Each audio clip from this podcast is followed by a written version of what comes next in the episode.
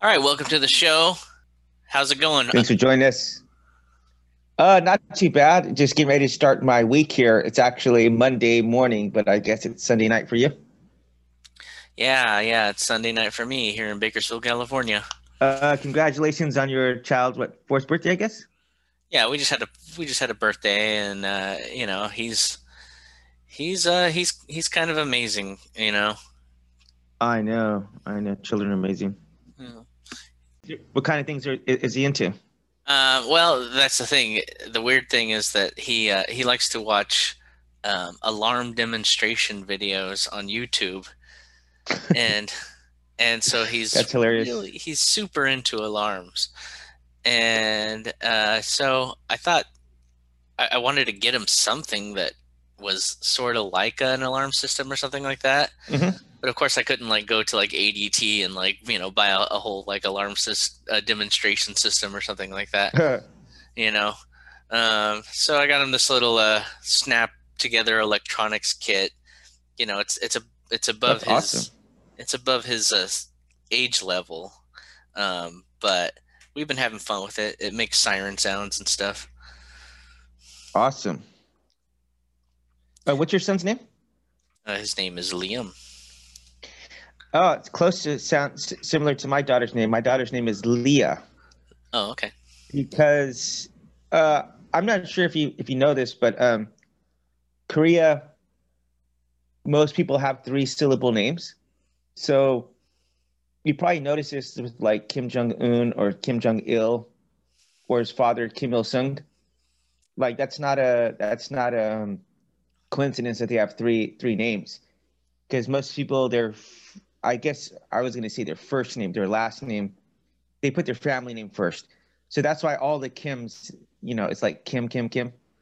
Right. Yeah. I I always used to think I was like, why do they have the first name but different last names? I never even thought to me that it would it would go in that order. But anyway, uh, so her name is Leah because we can. It, it's an American name, but we can write it in Korean letters, Korean form. I Like you always couldn't write my name.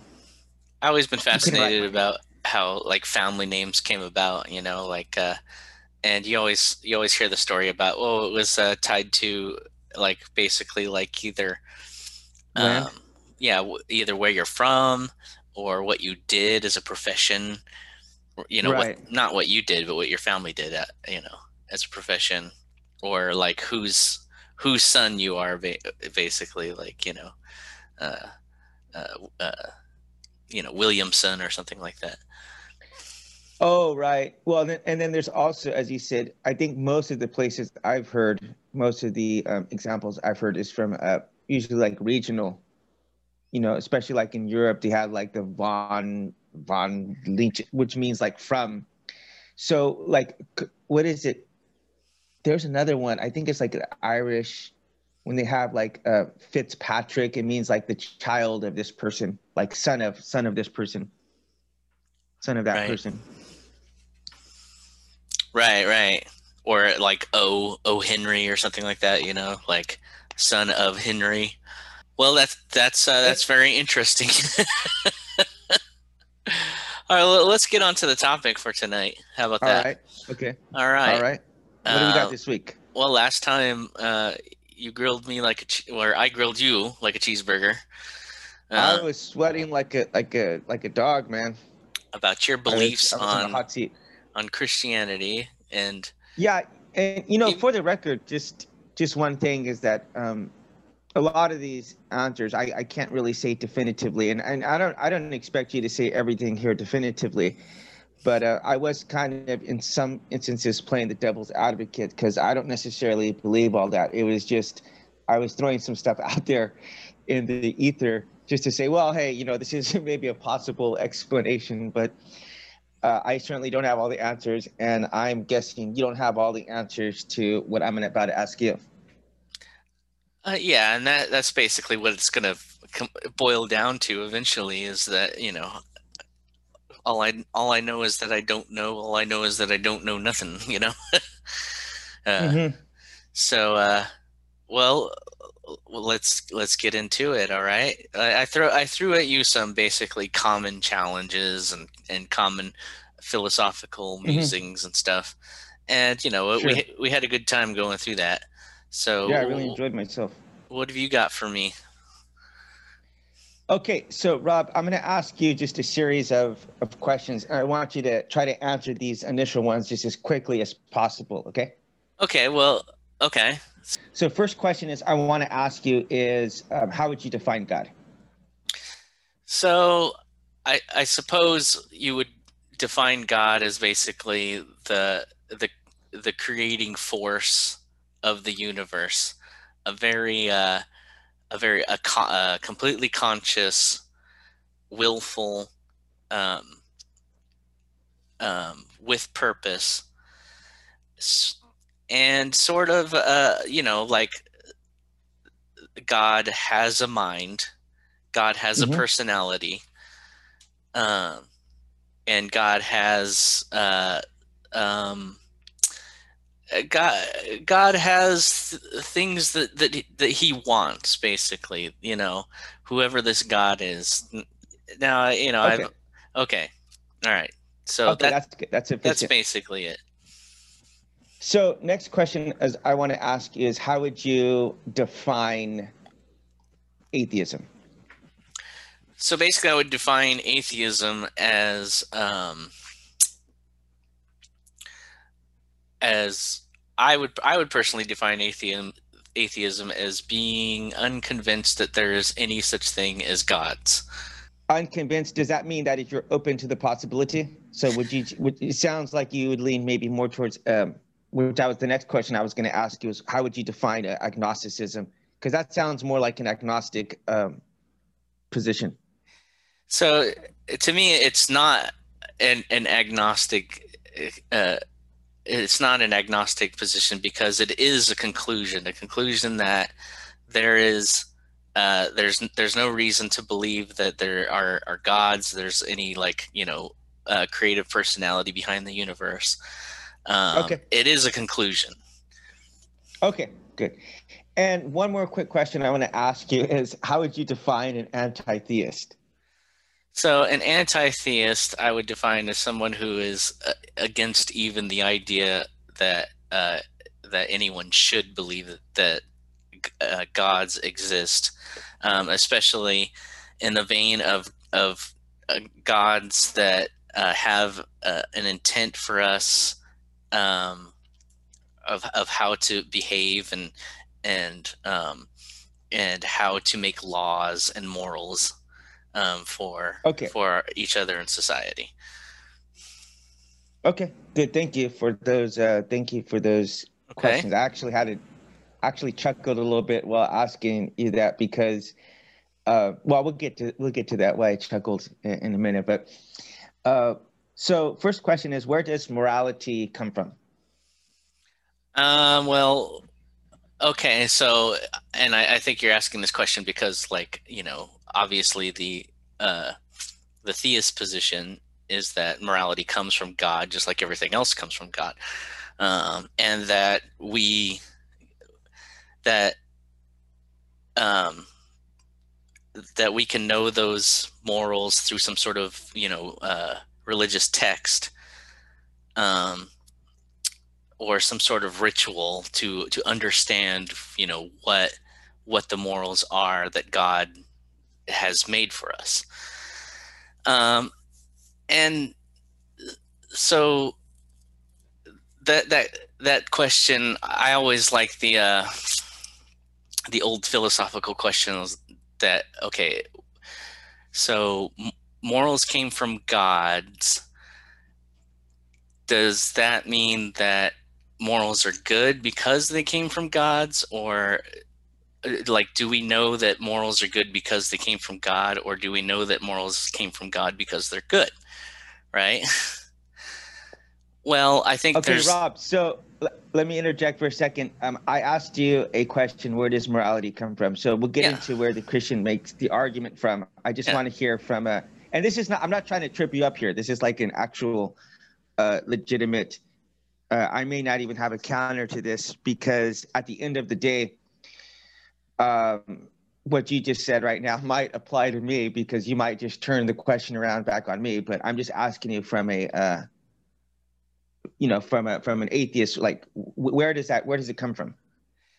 Right right. And you know uh, like i was leading to that basically. So um so uh, the only way we can know what is moral is by knowing what's good right? And so that's basically where we get our, our morals. We we try to figure out what's good what's what's good what's a good way to behave as far as with each other. Um, and um, you know with with religion there's always been an appeal to authority. Well there really is no appeal to authority. It's just something we agree on. Mm-hmm. so so so morality is able to change uh, over time is what you're saying not exactly no well, you just said it's it's a it's a consensus. So consensus is changed over time. Sure, and the consensus on what uh, God wants for morals will change over time too. Touche. Yeah. So okay, next question. You're familiar with Sam Harris? I am familiar. I, I really haven't delved too much in his world. So I think I've told you a bit about my deconversion process and the conversion I had back to Christianity. But along that way, I would I would wrestle sometimes with agnosticism and sometimes with um, deism, and sometimes going back into the church to try to make my parents happy. But um, I listened to a debate with him and William Lane Craig and the arguments that he was making, I found them so convincing that I would say that guy permanently knocked me into the uh, deism camp to where I could no longer even uh, say that I believed like God was like a personable God. Because I think the argument he was making for morality was so, so solidly grounded in, in, in science that um, I, you know, I, I thought it was a really good argument. Let's just say that. So, up until the point where I actually did convert back to uh, being a Christian uh, for the first time in my life, actually, um, I was in a, in a camp of what I would call deism because of his uh, his arguments that he was making. Are you familiar with those arguments, uh, the moral landscape? Um, the moral landscape is that what it's called? Yes. No, I'm not familiar with the arguments. I might be. Okay. I'm, not, I'm just not quite sure what you're talking about. Well, I mean, he wrote a book about it, but um, I think if anyone if anyone would like more information on that, you can visit. You can see his debate on uh, morality with uh, William Lane Craig. Uh, are you familiar with William Lane Craig at all? The name sounds familiar. I, I I'm not sure. Okay, so he's pretty much like the Michael Jordan of Christian apologists uh, apologetics is like the defending of the faith. Mm-hmm. So um, he got into debate, and uh, Sam Harris, like jokingly said, like uh, that guy strikes the fear of God into um, atheist debaters because he's um, he has a very solid uh, foundation for like he, he doesn't he doesn't really talk a lot about the Bible. He talks more like scientifically and um, and philosophically, but he has a very interesting um, lecture. It's called The Absurdity of Life Without God. And basically what the, the premise is is that if we're all going towards a like a fiery extinction and like a supernova that's gonna you know or whatever supernova actually i don't think our sun's gonna go supernova but whatever it might be that um, we're all gonna you know not exist in some way. Like there's no hope there's no future for us. That it kind of diminishes the role of uh, importance that we have in our life. And i want to know what your response to that is uh, as, as an atheist. Um, so i, I kind of have an, an, an, existentialist out, outlook on um, meaning Which, and purpose in life so basically it's uh, it's it's it's centered around uh, you know it's centered around avoiding the nihilistic um, crisis that comes about when realizing that um, uh-huh. there is no purpose in life that uh, that there there's no like inherent purpose in life that we're just all just kind of floating around in this universe and we just happen to be here at this point in time at this point in space and there's really no reason for it. It's just kind of uh, uh, you know it, it, just kind of it just kind of happened. It, it, we're here by chance right? And what an existentialist would say would basically say is like okay so what? You know what? You're here you're here uh you're it, it's kind of miraculous that you're you're that you've actually won this lottery that you're actually alive in this time and mm-hmm. space mm-hmm. do with what mm-hmm. you can with it make your mm-hmm. purpose be be what do whatever you can uh, and however you can do it you okay know, so anyway anyway, what I'm saying is that there's there's arguments. We could sit around and talk about arguments, but then there's just a reality of what you have to live by day by day, right? So even someone like John Sartre, or maybe like uh, let's say like a, a Nietzsche, or even another philosopher I'm going to put up there is Kurt Cobain, because his nihilism winds up coming out a lot in his music, and so his conclusion, though, I guess through it all, is this is all absurd anyway. So the only real way I can be consistent would be just to put a bullet in my head. So, what do you think about someone who reasons by that way? Well, uh, okay, well, you know, Sartre is, uh, you know, obviously one of the most famous existential philosophers, and uh, you know, obviously, you know, if he did uh, posit such a thing, it was for a philosophical point. Yeah, so I think you know Camus had uh, some great uh, responses to the idea of you know whether it really mattered if we killed ourselves or not, and uh, I think his his response i think it, to me okay let, us just talk about me for a minute okay my mm-hmm. response is like well why not just live you know? Um I, I, can't really i don't really have an answer to that you know? Yeah. Why not just well, live or, honest. or why not just die right? And we each have our own reasons why we want to live or we want to die. And this life is ours to decide what to do with and that's uh, basically uh, the biggest takeaway from atheism is that um, and this this could be pr- problematic that oh we don't have a god around you know to tell us that um, we got to be a certain way with our lives. Um, so what are we going to do? What are we going to do now? Well either you can take responsibility for that mm-hmm. or you can just decide that a god rules your fate or you could kill yourself whatever so, so I want to ask you about this. Is do you do you think there's any kind of logic or reason to somebody for somebody to say the mere fact, the mere thought of me existing in this, I'll call it a paradox myself, but this paradox where you're trying to find meaning, even though you know that there's no meaning, that that puts such a strain on your conscience that it's better to just not have to live with that. You know, does that yeah. make sense? What I'm saying? And that's it's. I think it's it's a bit of a fault, uh, faulty premise because um, the fact that there's no God and no inherent meaning doesn't mean that there's no meaning at all. You know, there's meaning. We we put meaning. It's it's it's what we do as human beings. We put meaning in things. That's why logic is even a thing that we can do because we put meaning in that. You know, if we don't have meaning in anything if there is no meaning and the meaning is ours. We we we wake up in the morning we look around we see the world around us.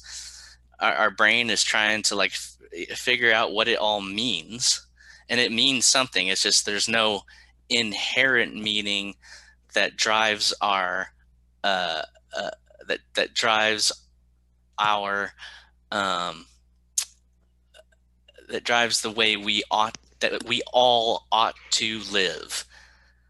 Like there's no universal meaning. There's just a meaning for me, a meaning for you, a meaning for all of us. And we we share our meanings. We do.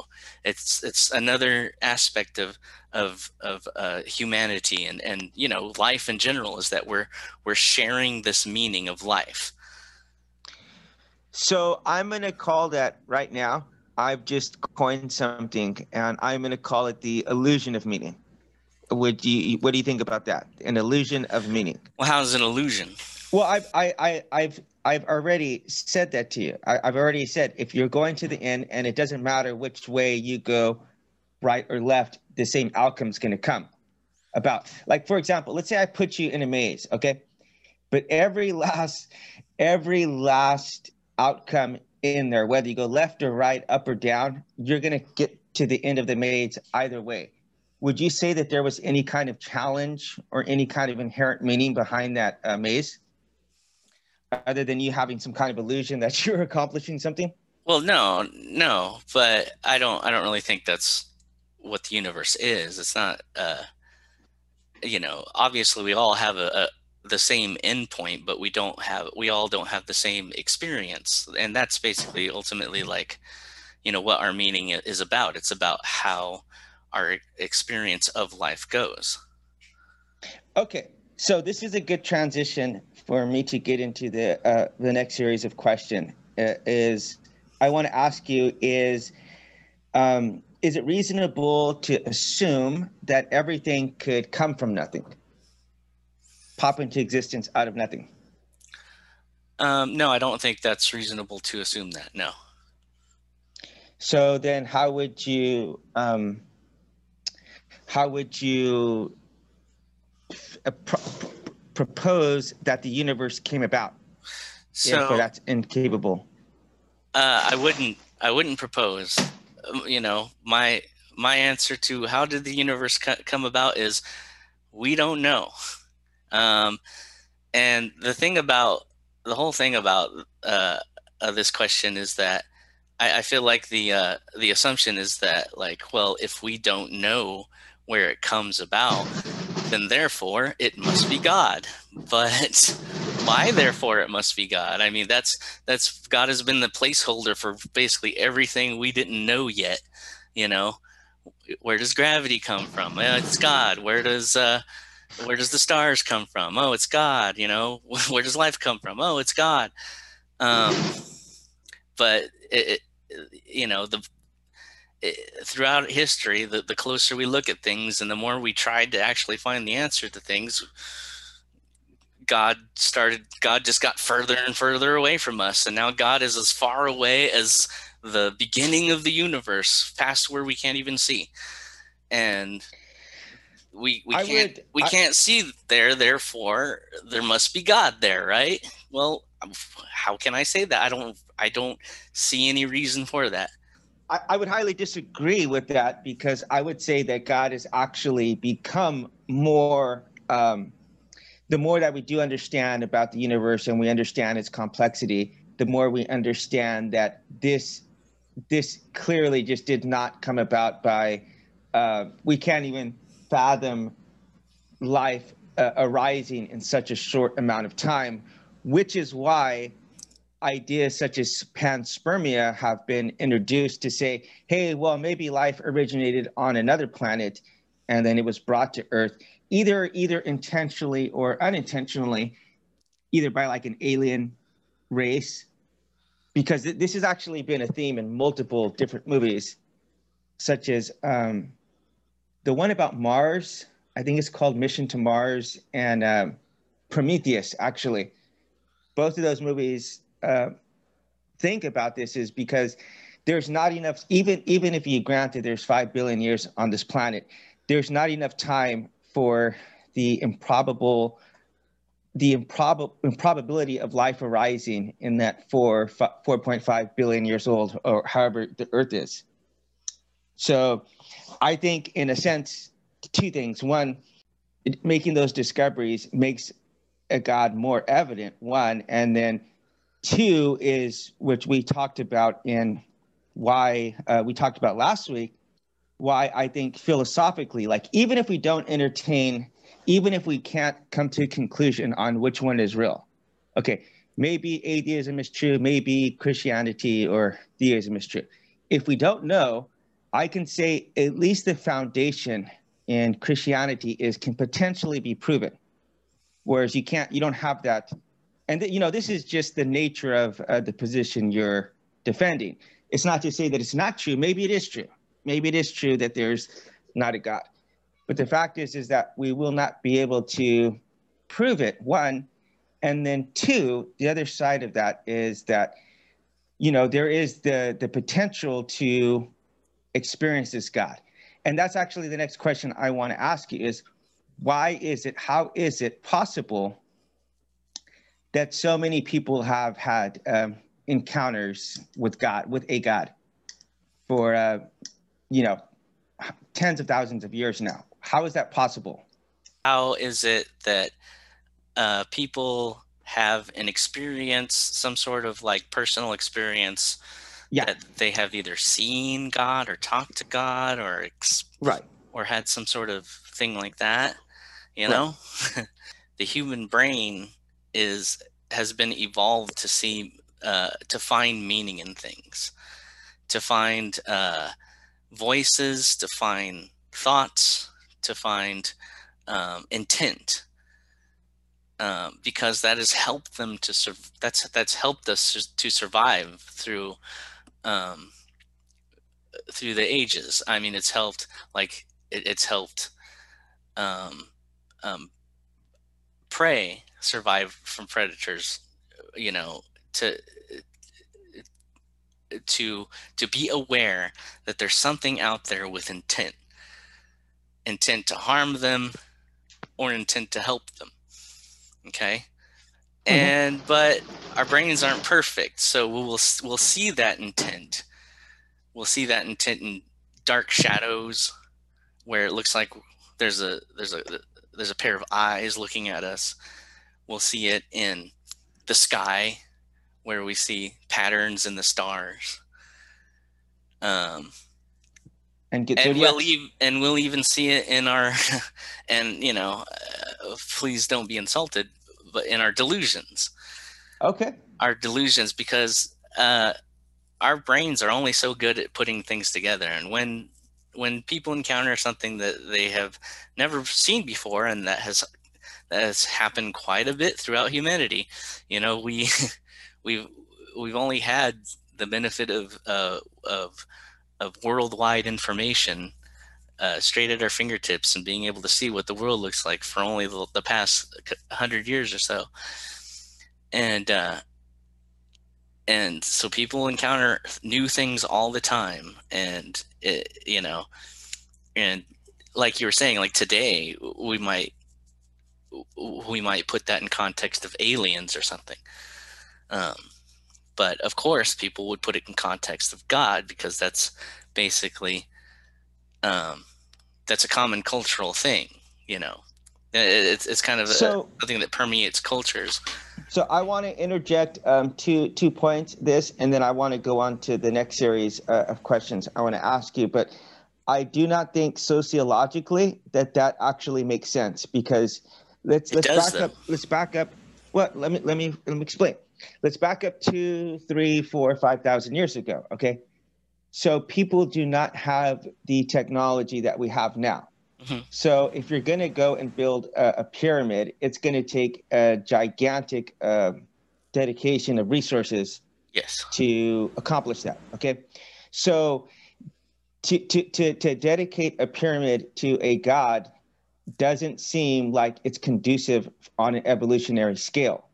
One, because it's it, you're going to diminish what you, the, the resources you could be using for hunting or building uh, houses. One, so there's that, and then two is that if you have a belief in an afterlife, then it takes away the um, it takes away the the raw instinct of a survival of the fittest.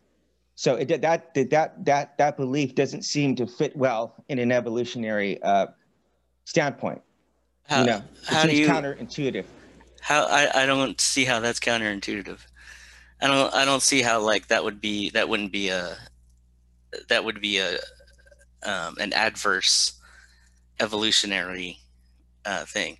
Uh, one thing about the pyramids is that uh, we've seen pyramids erected in places where they've they've suddenly found themselves in um, in a, a, sort of a, a, surplus economy. Basically, they've they've had new technological advances and in like agriculture and and and um, and basically collective um, the rise of civilization, right?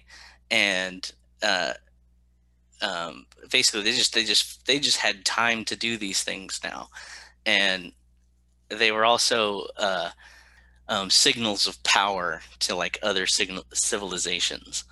Okay. Um, another thing is that I, I, I I'm not sure uh, what you said about like having religious beliefs, having spiritual beliefs is adverse to survival. I don't understand that. If you if you believe in a dog eat dog a dog eat dog paradigm, then that's going to make you be more inclined to let's say kill someone if you feel that your you know your resources are being i'm saying it, it, provides you a cutting edge over someone is i'm saying what i'm saying is that you would have an evolutionary advantage over someone who thought oh well this this isn't my only life that i got to preserve whereas okay. if you're as you were talking about from it, this is the only life you have so you have to hold to this more than someone who says well i have a you know a higher set of uh, uh, of standards that I'm abiding by than just to trying to outlive you, for example.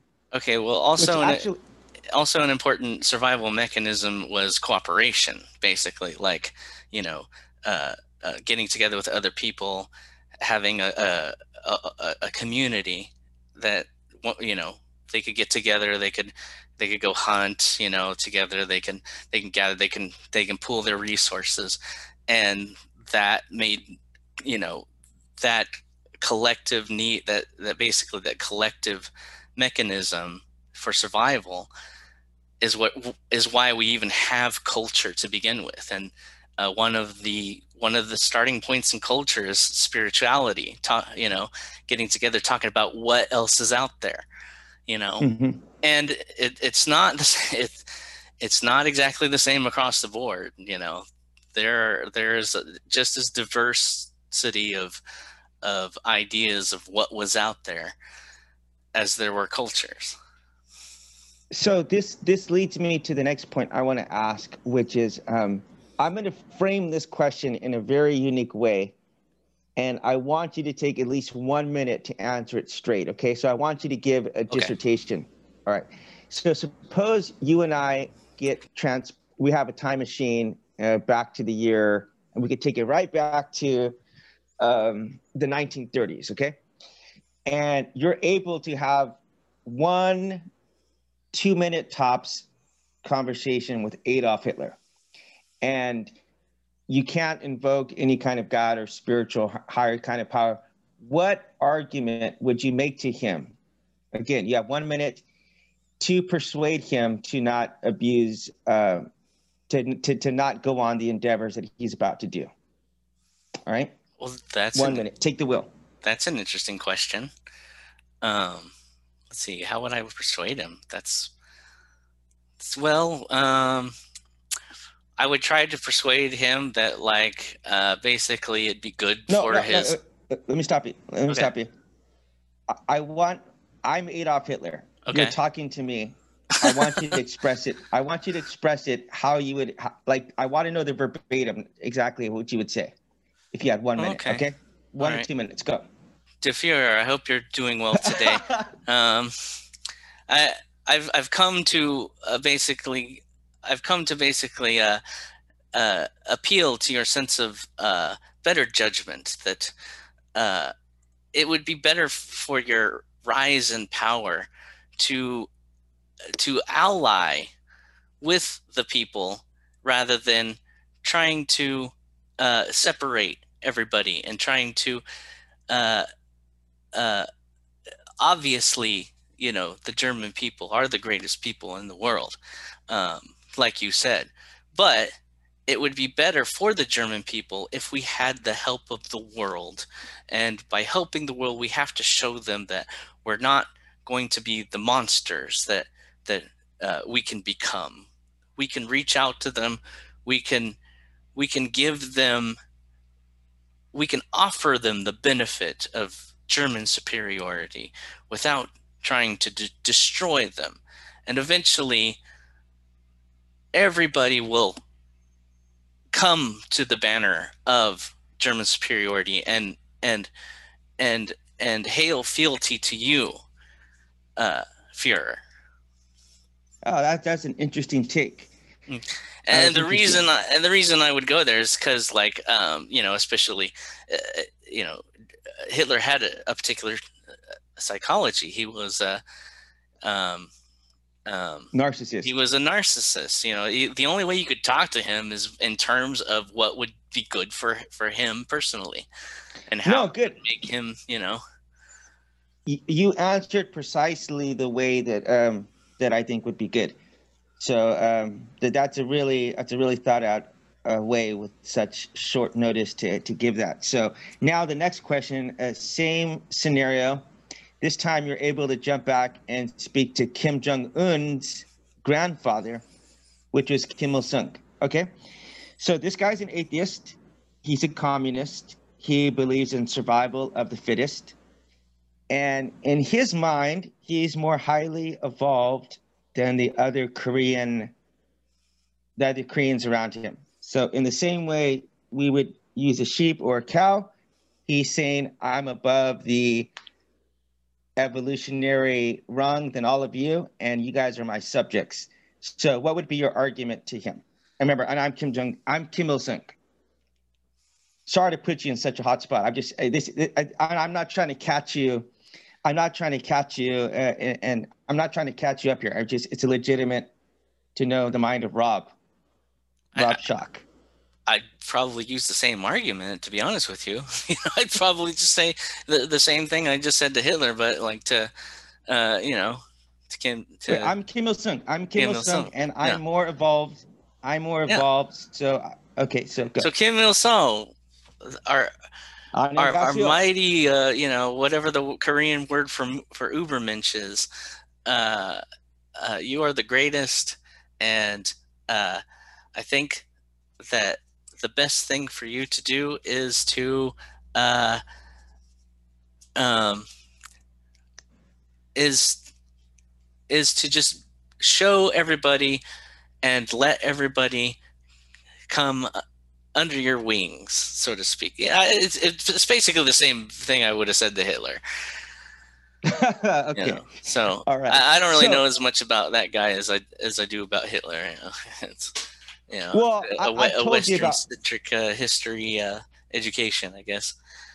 I've told you about my conversion process, and one of the first cracks in the ceiling was actually going to North Korea, and was actually seeing the oppression of the North Korean people mm-hmm. and saying that I couldn't I couldn't find a logical and rational basis to do this under my um, atheism because this actually made logical sense from an evolutionary standpoint. So you may disagree with that. I'm telling you what I personally was able to live with in my own skin and in my own mind because the end of the day we can argue these points but everybody has to live out the convictions that you know that, that as they say can, uh, you don't hold convictions convictions hold you so i have exactly. to say i could not live with that um, with that with that background anymore. So i'm like okay I, I don't want to be a christian. I'll be an agnostic. I'll be a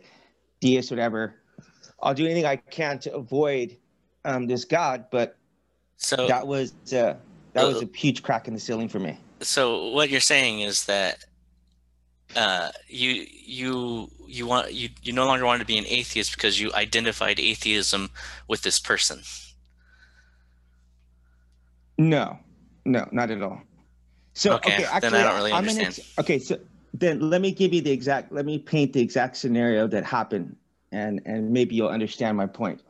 So, I w- we were in North Korea, and we we were we were in a town that was like a fake town. It was like a I know that even sounds like what the heck are you talking about? It was like a mock city that they just created that like really no one was living in there. Mm-hmm. And it was just like to entertain people, okay? Okay. It's I can't even. It's hard to put this into words because it's so out of what you would consider like normal. But anyway, right. we were right next to a North Korean village, and um, we were given strict instructions that like if we talk to these people, they'll fine us like fifty dollars.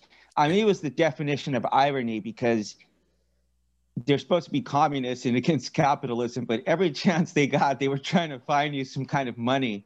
And oh my God, the um, the the mini bar prices were like the most expensive I've ever seen in a restaurant, but I, in a hotel. But anyway, I digress.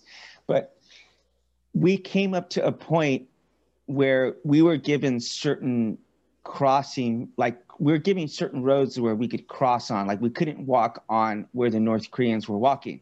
So when we came up to this intersection, our eyes caught the eyes of some other North Koreans, and we were like, it was like a deer in headlights. Like we didn't know, do I go first? Do you go first? And all of a sudden, like a, a guard came out waving a whistle or uh, blowing a whistle, and so we had to we had to hurry up and go. And as I walked away from that, I was like, the only other time I've seen like things being put where you can or cannot walk in would be like in a cattle with, with, when people you know when they when they move the cattle through like at auctions. And i was like i've never seen that done to a human before. And i was like and i tried to i tried to get to the underlying reasons why i thought it was so wrong. And i thought well, this actually makes sense. If Kim Jong Il is more evolved, if he's more, um, if he's higher on the evolutionary ladder, it actually makes sense that he would use the people under him as I would use a, a pig or a, a, sheep or whatever. So, um, I would like to go on from that point. That I was just, uh, I'm just telling you what happened. Uh, with me. Uh, the idea that anybody or anything is higher on the evolutionary ladder is is uh, from what I from the way I understand evolution, a, a, fundamental misunderstanding of evolution. It, I don't. It doesn't really work like that. There's no higher. You know, there's no higher. Uh, you know, this is all just like a matter of opinion, a matter of perspective. You know, this idea that humans are higher than other animals that that that's not what evolution says that is a that is uh, uh that is sort of a human centric um, you know sort of like sort of like the same it comes from the same way that the thing that that that uh, idea that like you know god made humans above other animals you know it's like but humans are not above other animals. That's the point of evolution. We're all the same. We have different evolu- we we've evolved to do different things to survive in different ways. There's no better way of survival than the other. There's just something that works. But I've, but but the higher you get, whoever is below you gets eaten by you. That, that's that's that's what evolution that's that's what happens. It's not no. whether or not you like it or not. It's, no, it's no. what happens. It's no, no. That's what happens. Uh, life is always trying to eat each other. You know, that's that's that's kind of a basic fundamental survival. It's it, the basics of it is it's trying to eat whatever it can eat, and when it eats something that's alive, that's that can help you survive. You know, and so that's basically what all of life has evolved to do is other than like right. plants. Plants have evolved to uh, uh, get ener- energy from the sun, and right. some might say that's the most successful. Uh, uh that's the most that you know, depending on your uh, point of view, that could be seen as the most successful evolutionary advantage, is just getting energy from the sun. Except the fact that it's edible and a lot of people eat them. Right. But um, I just want to say one thing, and I do want to go on from this point is in the 1990s, this line of reasoning of survival of the fittest is actually what happened um, in North Korea because I have right. interviewed uh, North Korean survivors.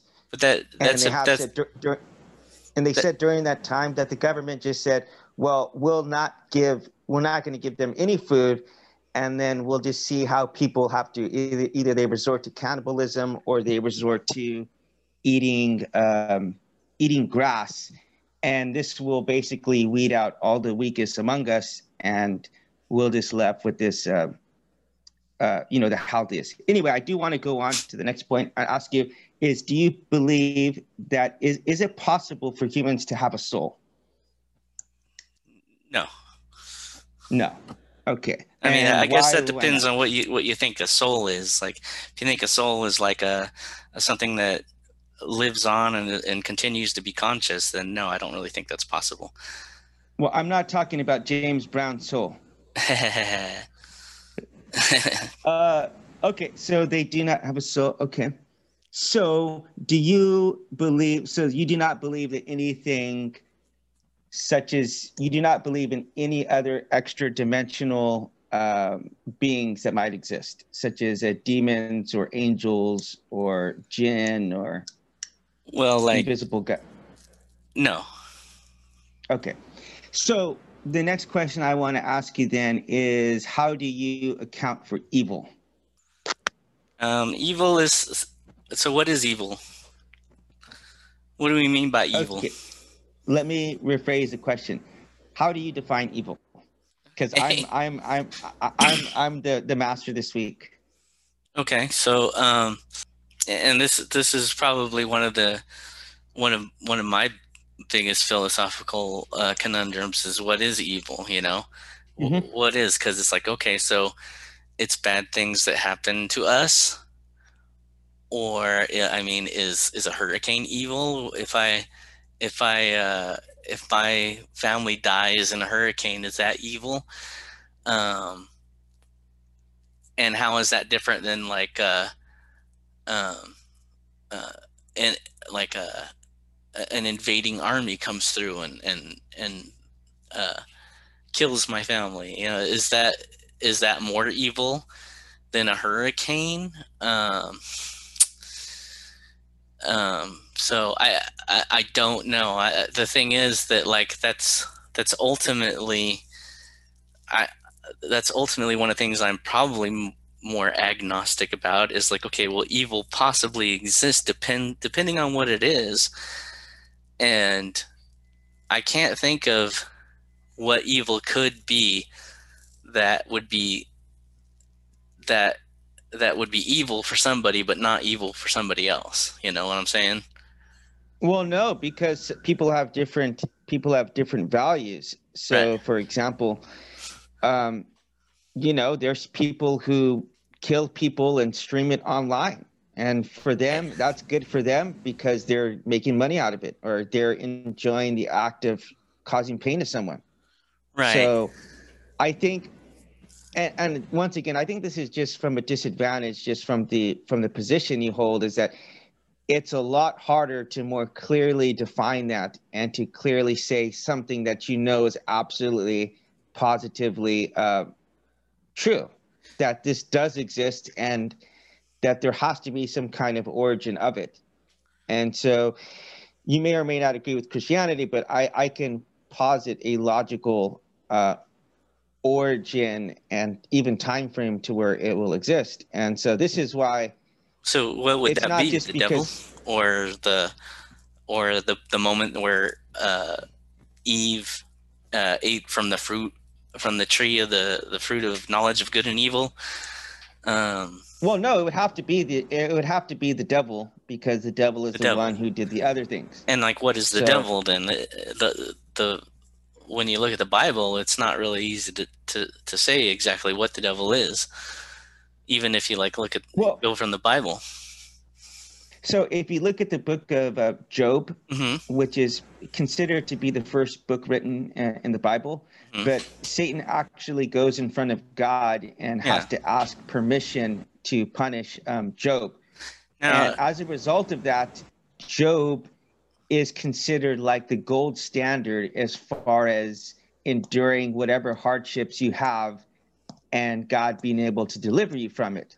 Right. So and in, so in, in a story where Satan is is actually, you know, trying to hurt people, um, he actually winds up causing more good in the long run. So now, how, now my question is, how do we know Satan's the Satan in the Book of Job is the devil? Because uh, in the Book of Job, uh, the word that it's translated from uh, uh, means adversary, Mhm.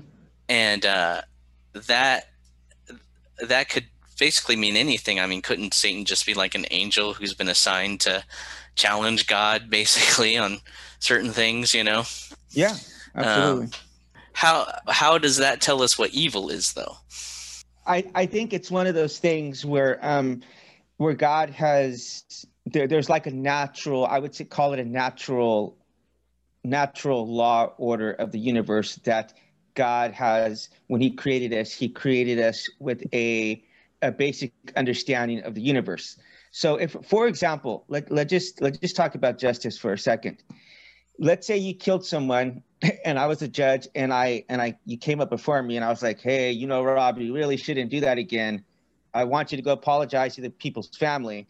And then you walked out and you're like, "Okay, we're good. There's no harm, no foul." You're like, "All right, man. What you apology accepted?" And you're out the door, right?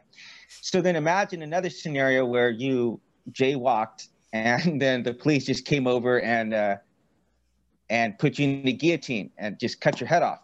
Well we would fundamentally know like even if we even if we don't appeal to god we fundamentally know that there's just something not right about either of these scenarios. And um, so with god with god he gives us a foundation to understand why exactly that we have these kind of inclinations because even if you're an atheist okay inclinations to to to to to justify or to condemn something is what I'm saying. But even if you're an atheist, like like Christians' arguments, my argument is not that you are an immoral person, because one, I don't know you well enough to to to make that judgment call on you. But even if I did, from what I do know about you, like I don't think that that would be something I would be able to say. And and it's been my experience many times that Christians are just as immoral as any other person that I've met in my life. So it just um, our, our argument is that we have a foundation um, to understand it to understand why these things happen and we have uh, we also have a time frame into which they might stop existing because you know you talk about satan where does he come from is like well from the bible's perspective he's allotted a certain amount of time and a certain amount of freedom but he is limited by God does put certain limits on him. So he can't like destroy the world, the world if he wanted to, for example. I know sometimes I might think as a Christian, well, why doesn't God uh, put more restraints on him to, for instance, stop the Holocaust or something like that? But, um, you know, some of these questions I don't have all the answers to. So Right. it's, it's not really reasonable for me to expect you to answer everything when I can't, myself can't No. answer everything. You and what I mean? that that's definitely true and and you know there are more th- there's more than one ways to to find a, a foundation of of what's right and wrong than to uh, appeal to a god you know if you know uh, no nobody wants to to live in a society where you're liable to get your head cut off just if you accidentally cross the street the wrong way. So um, eventually that's uh, basically that's going to be where that comes from. You know no uh, uh, like there's going to be no society where uh, uh, everybody just thinks it's it's going to be a, a good idea for anybody to to be able to get killed for any reason. And that, that's basically the reason we gather together in cultures and groups in society is is for protection for survival Mhm. and if we're not surviving then that's going to be a an evolutionary pressure basically against Okay. that kind of society First question is is that do you believe that time travel is possible by the laws of physics? Uh, I I don't believe Maybe. I don't believe the, the laws of physics have any have actually a, a definitive thing to say. There are some um, hypotheses about that, but no actual theories that can actually explain or um, or or give a, a definitive sort of proof that it, it actually uh, is a thing. I I know that time is kind of a thing that uh, uh, you know time is relative basically like uh, Mhm. the, the closer you are to a a, a strong source of gravity the, the slower uh, time will go um, and that's definitely been proven that's something that's definitely been proven to be true. Um, so okay, so next question is: uh, Do you believe in other multiple universes, or string theory, or uh, extra dimensions? Any of those three? I I have no reason to believe in them. Um, string theory is an interesting thing that I that I was interested in before. It was it was kind of one of those fascinating, sexy uh, scientific hypotheses that um, that went around for a while, and it, it's it's definitely it's it's definitely not accepted as scientific fact by any means. The Bible talks about God basically destroying our wisdom uh, certainly, if you would compare to him, uh, as if he created everything, then at the fundamental levels of reality um, and physics and even matter, like there's just some things that absolutely defy anything even close to understanding what we know about reality, such as like quantum uh, entanglement. You know, if you, if you were in a house right now and you have a book and you open up the book, basically the solid matter uh, exists in everything as far as atoms would be like um, one one one like uh, the period at the end of a of a sentence. So the fact that you know everything seems to be made of nothing, pretty much oh, next to nothing, and the fact that you know um, things, as you said, like like time travel, whenever we start to go super fast, see it close to the speed of light, where things just start to break down in our understanding. God has put some of these kind of mysteries in place to the to kind of keep us in check uh, in the universe. is is what my uh, take so, on that is. So so God is um, God is giving us fake news. No, then what he's you saying exactly? Like you're saying that these that these things are are like we're finding out these these things because it's uh it's meant to to confound us to befuddle us. Yeah. I so that's not so what else news. You, that's, what that's, are you saying? It's then? reality. No, it's it's uh, reality. Oh, I see. Okay, so so, I mean, when you take a look at something like quantum entanglement, or the fact that atoms um, what is it the or was it the electrons or they actually need to be observed before we can know where they are like right. how could we like, it's so principle. out of it's so out of the line of what we can understand is what i'm saying like i know it's i know it's to be true and i do believe in in everything that the scientists and the physicists are telling us but at the end of the day it seems like there's just there's something we just got to take a step back. And i think we can do this as christians and as, as atheists and just say like wow that is amazing that this is what it actually is you know?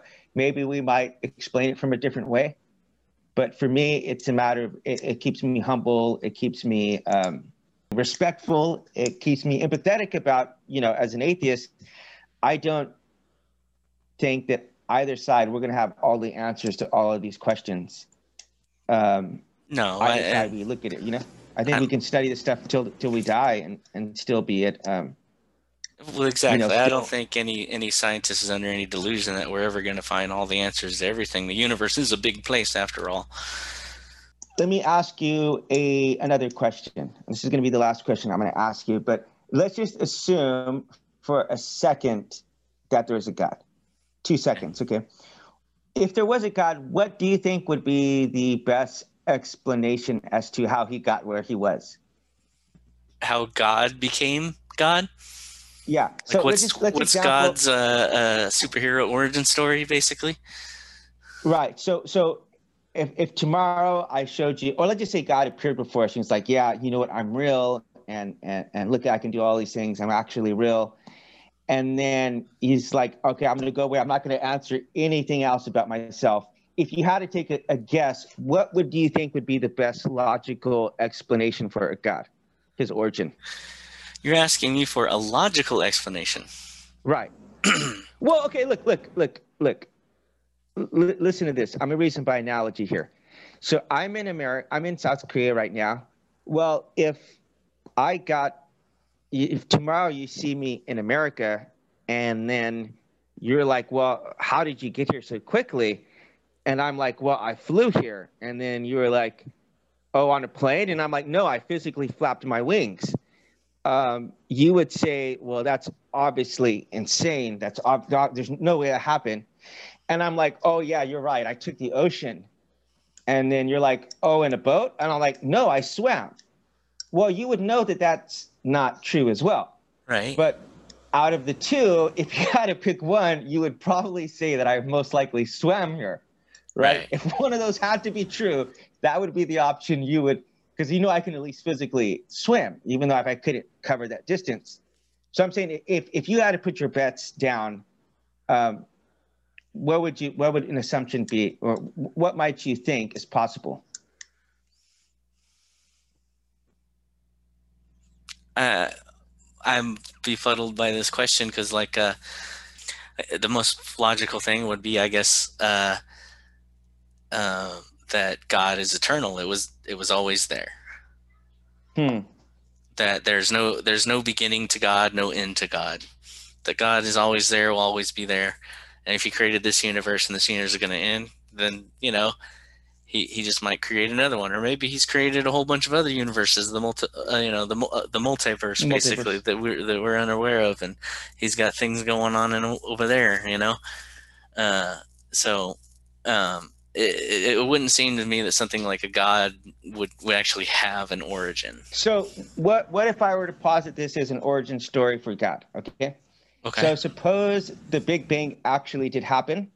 We get to a point where now life evolves and it evolves and evolves, and then eventually God winds up evolving from lower beings, and then he somehow learns to master the laws of physics, bend physics as he wants, then he's able to to rewind. This is why I asked you about time travel.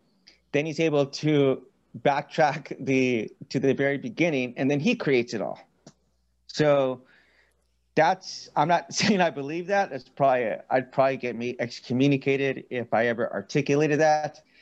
Um, but it is something we can think about and say, well, you know, we don't really know. Uh, to say something is eternal is not really to say anything. It's just to say, well, it's like this, and I'm not going to try to think of where it could come from. You know, that that's something that totally blows me away. Is trying to wrap my mind around this as a believer.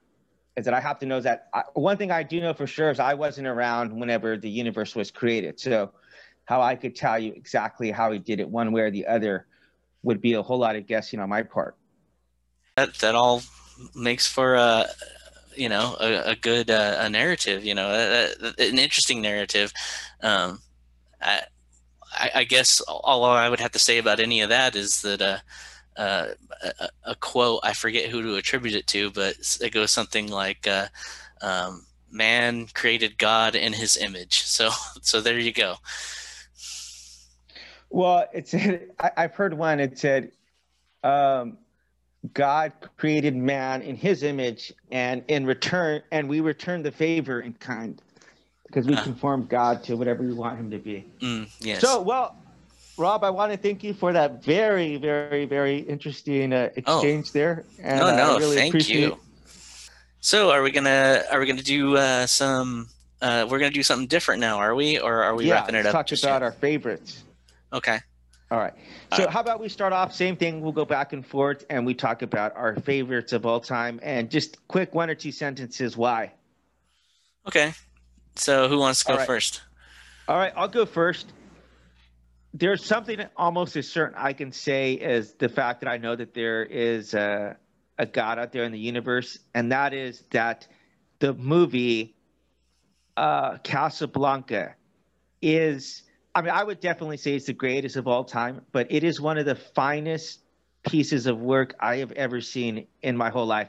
I mean, I would go so far as to say it's the greatest movie ever made, but I, am not going to say that uh, because you know it's my opinion. But uh, I don't think I will ever like a movie, maybe even um, 75% of how much I love Casablanca.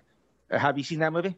Yeah, yeah. The, you know, it's one of those movies that I, I always felt like I needed to see because right, uh, right. I, I encounter so many cultural references to it, and right, right. So, you know, and yeah, it's it, it was it's a good movie. I, those old movies, you know, that they were. I I took some time to like uh, delve into them, um, right. but I, I could never, you know, when when it comes to me and movies, I'm more of a just kind of a geek, you know. so uh, basically, and what started off my my geekiness about geek movies is Star Wars. Uh, okay. The uh, the original, the uh, the uh, the first one that came out before before it was episode. The Jar Jar one. yeah, that was episode one, but before it, it was uh, it gone into episodes and prequels. It was just called Star Wars, and um, uh, I had seen it for the first time when I was but a wee lad. Number two is Memento by Christopher Nolan. I have not seen I, that one. Oh God, I think I'm going to end this podcast right now. that is one of the greatest movies. That is up there. Um, but I don't want to give away any spoiler alerts. But um, oh, go ahead. But I mean, talking about talking about um, empathy and understanding and respect, all that. I think those three can really fit well into that narrative because it deals with issues such as loss and uh, coping with loss and how people do that, and um, just really gets down and shows the frailty of humanity that we exist on. Uh, Avengers: Infinity War goes. Mm-hmm. Uh, one of one of my favorite ones uh, mostly because the villain is pretty much the protagonist protagonist in the whole movie. Mm-hmm. Um, it's it's his journey, his journey to fulfill his his evil evil deed, and at the end he does it. He succeeds, um, and I I think that uh, it does a great job of exploring um, um, philosophical themes such as uh, deontology and utilitarianism uh, right. Not not the greatest illustration of those things, but but still pretty fun. Pretty a pretty fun way to do it. Vanilla Sky. Okay, haven't with seen it. Tom Tom Cruise. Oh my God, you got to see it. Um, living your life with regret and missed opportunities is what the movie is all about at a fundamental level. And um, that plays out in several different relationships in the movie. But um, the guy might be something considered of like a Donald Trump. His dad is uber successful, and he puts a, a lot of pressure on him to to to do to behave in like a certain way, and it winds up causing a really big crisis in his life. So, I definitely highly recommend it. All right, so my my next movie is uh, uh, Indiana is well now it's called Indiana Jones and the Raiders of the Lost Ark, but back then it was just called Raiders of the Lost Ark, and oh. it is just an all around fun movie. Um, Harrison Ford was probably one of my favorite uh, action actors. Um, I loved him as Han Solo, but I loved him even more as Indiana Jones. And the characters, it's just it's just a great movie through and through. The characters are likable. Um, and uh, um, it made me it made me interested in the story of the Ark of the Covenant. mm. I actually uh, met him in L.A. Um, Harrison Ford on the streets with his wife. With his, he was with Heather Locklear, and it was like some festival, and I just walked up to him like I was like, "Hey, how's it going?" He's like, "Not bad." You. That's it. That was oh, the wow. extent of it. I would have to go probably with Fight Club because the um, looking at the duality that exists in um, please tell me you've seen that one yes i've seen fight club okay good so the duality that exists between humans um, and wrestling with different sides of ourselves and the conclusion i think it's very suiting um, i kind of wish they would have done so maybe without a little bit more sexuality or use of profanity but uh, because you know, I am Christian. Um, so I think they did some of the things in kind of a very crude way, which I've actually heard they actually toned it down some from the uh, the the, the, the book, that it was yeah. written off of. But the point being is that still, though, we understanding and not being comfortable with every side of ourselves, I think is something that everyone can relate to. So uh, my my next movie is uh, um, "Oh Brother, Where Art Thou?" Now, uh, I, I think the Coen brothers are uh, the, the the guys who directed the movie. They're probably some of the greatest movie makers of all time. Um, and uh, you know, and and I think other people might say other movies that they made like Fargo or The Big Lebowski or something, but there's just something I just completely love about Oh Brother Where Art Thou. It's it's a beautiful movie. It's got these great color schemes. It's got this great music throughout the whole movie. And um and it's it's it's loosely based on uh, the the Odyssey from Homer, one of the uh, Right. one of the oldest stories mankind has to offer. Um, which you know I've always been I've always loved Greek mythology, so I, I like watching the movie and going like, oh yeah, this is from this part of the of that story. This is from that part. But uh, it's it's a fun. It's not it's not meant to be the best acted movie, you know, and it's not meant to have like um, the like well the Coen brothers I'd say always I think always have like really deep existentialist themes and uh, throughout their uh, through the stories of their movies, but that there's there's always been a special place for that movie in my heart. Thank you everyone for listening. Uh, I am Rob Shock, And it's Isaiah Diesel. and uh, we'll uh, we'll see you again. We'll uh, yeah, Rethinking differences. come back next time. Thank you.